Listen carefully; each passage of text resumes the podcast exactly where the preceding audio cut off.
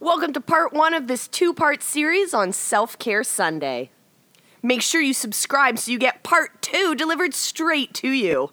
Every day I ask myself, what am I doing to live my best life?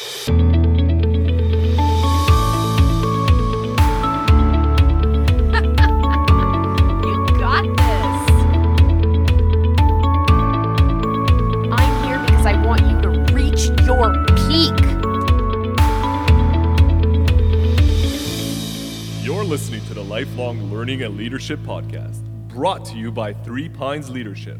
Here's your host, success coach, teacher, and mediator, Molly Doris. Welcome to this episode. Today we're talking about how our lives can get so overwhelming and so busy, we just need to take a break.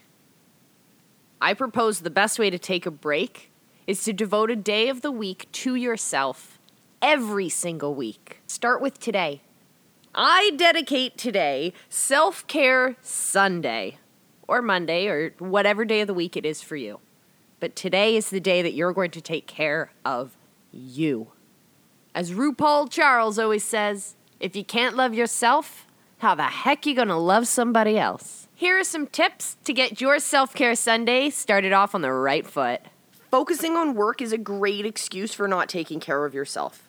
You have to remember to set specific time slots of when you don't work. These time slots might be first thing in the morning when you get up. It might be 5 p.m. It might be just before dinner. Make sure that you give yourself time to ground yourself, time to be centered, and time to just be quiet. I've said this many times on previous episodes, but it's so important to make sure that you build in time in your day to meditate. If you don't have time throughout the rest of your week, then for sure build in that meditation time on your self care Sundays or whichever day of the week you use to take care of yourself. Meditation grounds us, it calms us, and it gives us time to really evaluate our thoughts. Taking care of yourself means taking care of your mind, your body, and your soul. So, to take care of your body, build in a workout into your day. I love waking up nice and early and going outside to work out when it's not brutally cold and snowy outside. Even then, it can be quite refreshing. Take in a yoga class, go to a free fitness class, visit your local community center's fitness classes, take a spin class, go for a walk with the dog. Build something into your day to get your body moving. When I used to live in France, the cure for any kind of sickness, be it a cold or a flu, the cure was to always go outside. The idea of staying cooped up in your room and coughing all your germs around you made absolutely no sense. And on top of that, the added benefits of being outside in fresh air can only help to make us feel better. We also must make sure that we are getting enough sleep. On your self care Sunday, why not sleep in a little bit? Why not get to bed a little bit early? How about taking a nap in the middle of the day? The scientific benefits of sleep are innumerable. More sleep equates to more happiness, better health, and improved decision making. Not to mention, it detoxes the brain. In order to do your best work, it is critical that you constantly recharge your batteries. Okay, now bear with me. This one sounds a little bit hokey, it sounds a little bit silly, but it actually makes sense if you think about it. Tip number five is to write a poem. This tip is from Matthew from Very Nice. And he writes a poem every single day. And he says that it's dramatically reduced his stress while simultaneously opening his mind to many details in the world and opportunities that he wouldn't have otherwise noticed. So start your day by writing a poem, even as simple as a three sentence haiku. It'll shift your brain from a logical thinking into creative thinking. And if you build in poem writing into the beginning of your day every day, imagine the creative possibilities you could tap into. Another thing I've said before is to write a journal. Life is super busy, but it's important to keep track of everything. You can have a line journal, an unlined journal, or a sketchbook. You can have a bullet journal, which is what I love. You can just jot things down, great for point forms and charts and tracking things. I jot down the people I've met, the things I've done, how I felt, the weather. I track my daily habits and my monthly goals, my daily to do lists. I write it all down so that I don't have to use more of my brain to remember it. I can use my brain for other things. Make sure you make time for play. On your next self care Sunday, I'd like you to build in some time to just play, explore, try something new, do something new. This could be going out and playing catch with the kids. This could be answering in backward sentences. Could be exploring a new park in your area, a new forest, looking at it from a different perspective, looking at your forest space, for example, instead of, oh, this is a place to go on a walk, why don't you look at it as a jungle gym? See what you can climb, see what you can go under and over, and look at things from those perspectives, and you'll unlock a, a fair amount of creativity in your brain. And it's also relaxing and soothing to be outside in the forest, anyways. On Self Care Sunday, you put yourself first. Put yourself on your schedule. You won't have meetings or appointments that prevent you from taking care of yourself if you put yourself on your schedule. When we talk about scheduling our lives based on our priorities, we have to remember to put ourselves as a priority. I put myself on my schedule first thing in the morning. I'll do my regular morning routine of waking up, working out, and gathering my breakfast and my tea. And then as I sit and I eat, that's my time for me. That's my check-in. I'll go through my my daily tasks and make sure that I'm organized and ready. I know what I need to pack for my day. I know what I need to wear. I know where I'm going. It also gives me time to tune in and figure out how am I feeling? What's my energy level today? How much do I honestly think I'll be able to accomplish?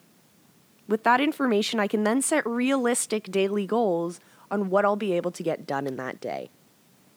Take time for yourself. Don't use that time as buffer space. It's not an appointment that you should be able to easily cancel. Having that time for yourself you can watch TV, you can read a book. Just having that unstructured you time is so important to our relaxation and our recharging state. I also encourage you to listen to podcasts on your Sundays. I know a great one. It's called the Lifelong Learning and Leadership Podcast, hosted by life coach, mediator, and teacher Molly Dorst. You should check it out on iTunes and subscribe. but if you're already subscribed and you're already tuned in, why not build your Sundays around the podcast? I'll give you homework all the time. There are some podcasts that are primarily fiction or storytelling. There's meditative podcasts. There's religious podcasts. There are conversations that can happen. And there's investigative journalism. The podcast sphere is really interesting, and you'll be able to find things that'll tune into many different parts of your interests and your passions in life. So go, look, check it out. Go find a podcast sign up for yoga class. I'm a super busy person. I'm a very active person. And when I'm in yoga class, it's the only time I will ever turn my phone off. Okay, let's be honest. I don't turn it off. I turn it on silent and I flip it over and I don't look at it until the end of class. And sometimes I even lock it in the locker in the change room so I have no idea if people are calling me. It's fabulous. And it forces me to then focus on the movements I'm doing in class. I'm now focused on the yoga and the relaxation and the meditation rather than all the other things that are filling my inbox at the time. Things that in that moment I don't have control over. So if you don't have control over it in that moment, why are you letting it take over so much energy in your brain? So go, relax, do some yoga. I also encourage you to wake up slowly. Usually during the week when we have our day jobs, will have to get up nice and early. If you're a parent, you have to get up really early. Corral the children. Make sure that all of the food is ready, that you're ready for your day, and that you get out into your vehicles or onto your public transit, onto your commute at the right time so that you can get through traffic and get to work on time, right? Everything is rush, rush, rush during the week. But on Self Care Sunday, wake up slowly. Take time for yourself. Don't answer any of your emails first thing in the morning. Try what I do. My self care Sunday routine is very different than the rest of my week. So I'll wake up, jump in the shower, and then get back into bed. So I'll be nice and toasty, warm, cozy in my bed. Sometimes I'll record a podcast for y'all. A lot of times I'll just read and I don't look at my phone. It's the one day a week I don't set an alarm on my phone. I wake up whenever my body tells me to or whenever my dog comes and whines at me. I have nothing on the schedule until the afternoon, so I can have time to wake up slowly, to wake up happy, and to focus on the things that make me feel recharged. My final suggestion for your upcoming self care Sunday is to build in time to talk to your friends and family. Like, actually talk to your friends and family. None of these passive, half energy conversations, but really take time to connect with people. I try and build in at least a couple hours every week to connect with someone. If it's someone new, if it's doing an interview with someone, if it's just having a phone call with my mom, you have to build in time to connect with each other. If we think of our family and our friends as our priorities in our life, then we need to make sure that we have time for them. We build time for them. We make time for them. And what better time to build and what better time than on Sundays? Many people will go to church or mosque or synagogue on Saturdays. And that's a great place to connect with your community. That's a great place to connect with your friends and your family. Look for ways that you can build in these tips into your already existing schedule. Remember, little baby steps add up over a while. I really appreciate that you tuned in for this episode. Thank you so much for listening. I hope you subscribe so that you can get all of our episodes delivered straight to you. You can also like us on Facebook and Instagram at Three Pines Leadership. You can sign up for our eight week Smart Goals course. You can sign up for a mailing list you get our newsletter. But most importantly, make sure you subscribe to the podcast. We'll see you next episode. Be excellent to each other.